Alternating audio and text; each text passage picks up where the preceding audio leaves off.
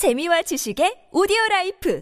팟빵 안녕하세요. 군사돋보기입니다. 불과 얼마 전까지만 해도 우크라이나 동부전선에서 가장 치열한 격전장이었던 곳은 바흐무트였지만 최근 러시아군이 운명을 건 사실상 최고의 대공세를 크레미나 지역에서 시작함으로 인해 전황이 달라지고 있습니다. 대부분의 러시아군 기갑 전력이 크레미나로 몰리게 되면서 상대적으로 바흐무트 전선의 러시아군이 약화되었고 우크라이나군은 이 기회를 틈타 반격을 시작했을 만큼 상황이 호전되었는데요. 전선 전황을 보여주는 척파로의 2월 16일 바흐무트 지역 전황 지도를 보면 러시아군의 북쪽 돌출부가 있는 크라스나후라 지역에서 솔레다르 지역 지역까지 우크라이나군이 깊숙이 치고 들어가 바흐무트체를 포함한 이 지역 일대를 경합 지역으로 만들어버렸습니다. 또한 바흐무트를 둘러싸던 남쪽 돌출부 지역에도 우크라이나군이 깊숙이 침투해 러시아군을 뒤흔들어 놓았고 이 지역은 경합 지역이 되었는데요. 그동안 공세를 가하며 우크라이나군을 몰아붙여왔던 러시아군이 이처럼 쉽게 무너진 데는 이들이 단순 보병 위주의 전력으로 구성되어 있어 갑자기 제병 협동 작전을 펼치며 치고 들어온 우크라이나군의 기계화 부대에 맞서기 어려웠기 때문으로 분석되고 있습니다. 크레미나로 러시아군의 공세가 집중되면서 상대적으로 바흐무트 바흐무트를 우크라이나군이 지켜낼 가능성이 더 커졌는데요. 그런데 우크라이나군 지도층과 미국 사이에 이상한 갈등이 벌어지고 있습니다. 미국이 우크라이나군에게 바흐무트를 포기하고 물러날 것을 요구하며 바흐무트 방어 병력을 공세 전력에 포함해 즉시 공세에 나설 것을 권유하고 있는 것인데요. 바흐무트를 방어하는 동시에 봄 대공세를 함께 수행하기는 현실적으로 어렵기 때문입니다. 그러나 현지 시각 2월 15일 인테르팍스 우크라이나의 보도에 따르면 미국 측의 의견과 달리 우크라이나는 바흐무트를 이용해 러시아군을 더욱 많이 소진시키겠다는 의도에 변함이 없습니다. 이들 중 더 합리적 합리적인 주장을 하고 있는 것은 세계에서 가장 풍부한 실전 경험을 가진 최강의 군대를 보유한 것은 물론 교육과 훈련을 통해 지금의 우크라이나군을 만들어 온 미국 측일까요? 아니면 실제 전장에서 전투를 거듭하며 가장 현장 상황에 맞는 의견을 내놓을 가능성이 높은 우크라이나일까요? 전문가는 아니지만 해당 분야의 정보를 조사 정리했습니다. 본의 아니게 틀린 부분이 있을 수 있다는 점 양해해 주시면 감사하겠습니다. 현재 바흐무트 전선은 우크라이나군 측에서도 방어전을 수행하며 많은 사상자가 발생하는 위험 지역이기도 하지만 냉정히 분석해보면 러시아군을 빨아들이는 블랙홀 콜과도 같은 존재로 작용하고 있습니다. 바흐무트를 집어삼키기 위해 몇 달 동안이나 공세를 반복해왔던 러시아군은 전쟁의 승리 이전에 당장 오늘 러시아 순으로부터 숙청당하지 않기 위해 당장이라도 더 나은 전과를 내는데 집착하고 있으며 지금도 계속해서 하루에 수백 명의 전사자를 내면서도 공세를 멈추지 않고 있기 때문인데요. 이 지역을 지키기 위해 싸우고 있는 우크라이나군의 피해가 적지 않은 것은 사실이지만 잘 구축된 우크라이나군의 방어 진지에 무모하게 달려들면서 발생하는 러시아군의 피해는 우크라이나군에 비교할 수 없을 만큼 그야말로 가공할 수준입니다.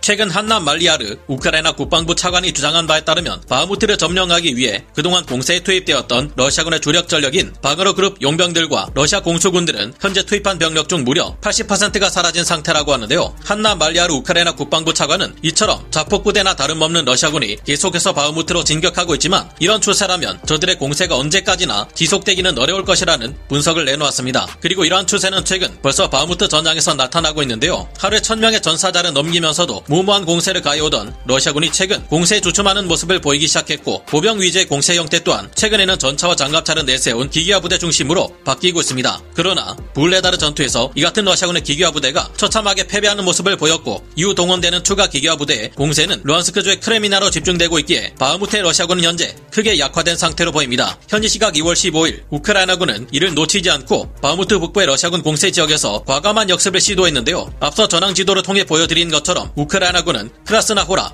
바흐무트 도심지 동부의 공업지대에서부터 역습을 가해 러시아군을 상당히 밀어냈습니다. 현재 바흐무트 전선에서 활약하는 우크라이나 방어군의 주력은 국제의용군단과 같은 경보병 부대들과 최근 러시아군에 비해 우세를 차지하기 시작한 우크라이나 포병들인 것으로 밝혀졌습니다. 최근 텔레그램 채널을 통해 알려지는 일부 보도에서는 바흐무트에서 우크라이나군이 철수한다는 소식이 알려지기도 했지만 이 같은 소식은 모두 사실 무근이라 바흐무트의 우크라이나군 관계자들은 밝혔는데요. 자신들은 지난해 개전 초기 우크라이나 수도 키이우가 있는 북부 전선에서 강력한 러시아군의 공세를 막아냈던 베테랑 대원들인데다 현재 바흐무트의 우크라이나군은 보급도 충분하고 화력 지원도 여유로운 데다 방어하는 쪽이 유리한 바흐무트 도심지를 중심으로 한 시가전에서 절대 밀리지 않는다고 주장했습니다. 많은 이들이 바흐무트의 함락을 우려하고 있지만 러시아군의 손에 바흐무트가 떨어질 일 따위는 일어나지 않는다는 것이 이들의 주장입니다. 미국 정부 측에서는 우크라이나군에게 요구하기를 러시아군에게 바흐무트를 내주고 물러나 그 병력을 포함한 대규모 공세 전력으로 지금 즉시 우크라이나 전역에 대공세를 시작하라고 요구하고 있 지만 미국의 싱크탱크인 전쟁연구소 ISW에서는 우크라이나의 의도를 칭찬하고 있습니다. ISW는 우크라이나가 바흐무트 전선에서 소모전에 집중하고 있는데 이는 많은 비용을 수반하는 일이지만 전략적으로 건전한 노력이라 평가했습니다. ISW는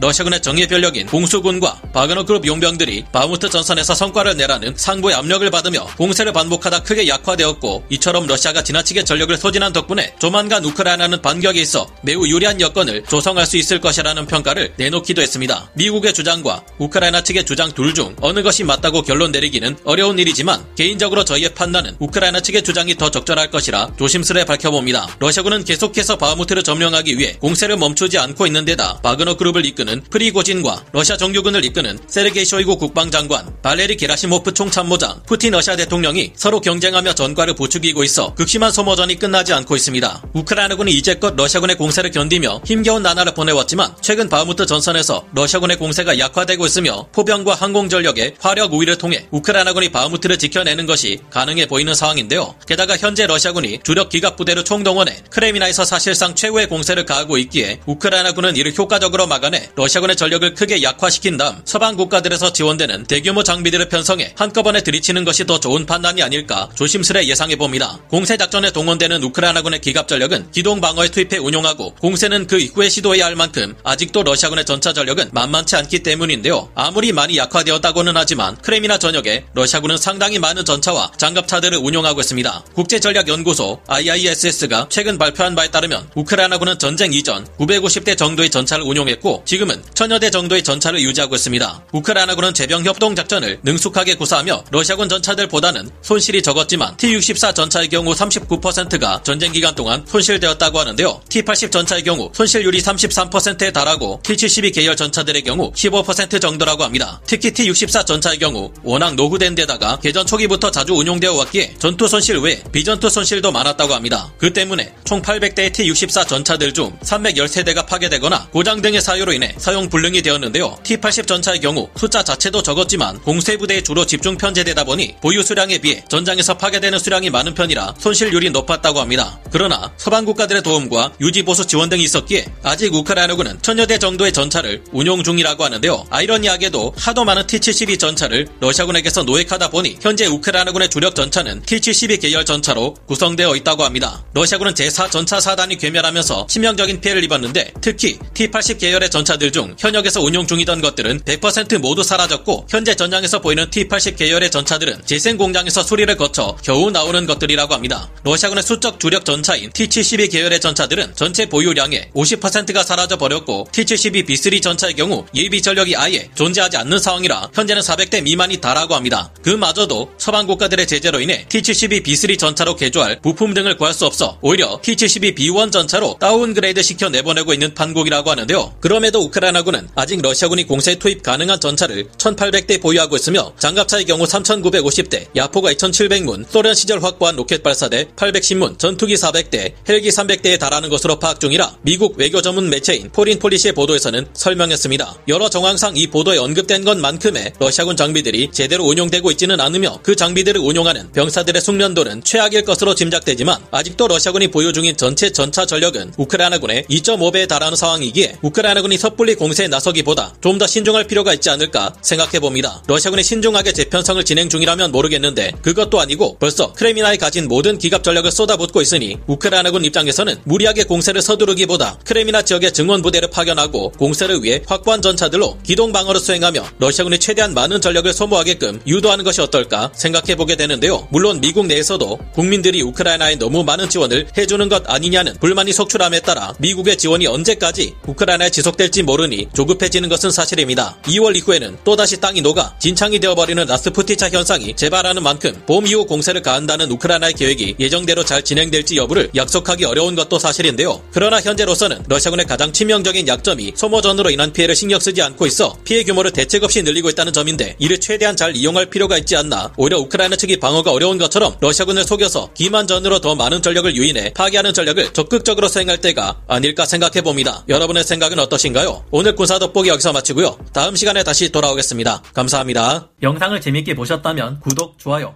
알림 설정 부탁드리겠습니다.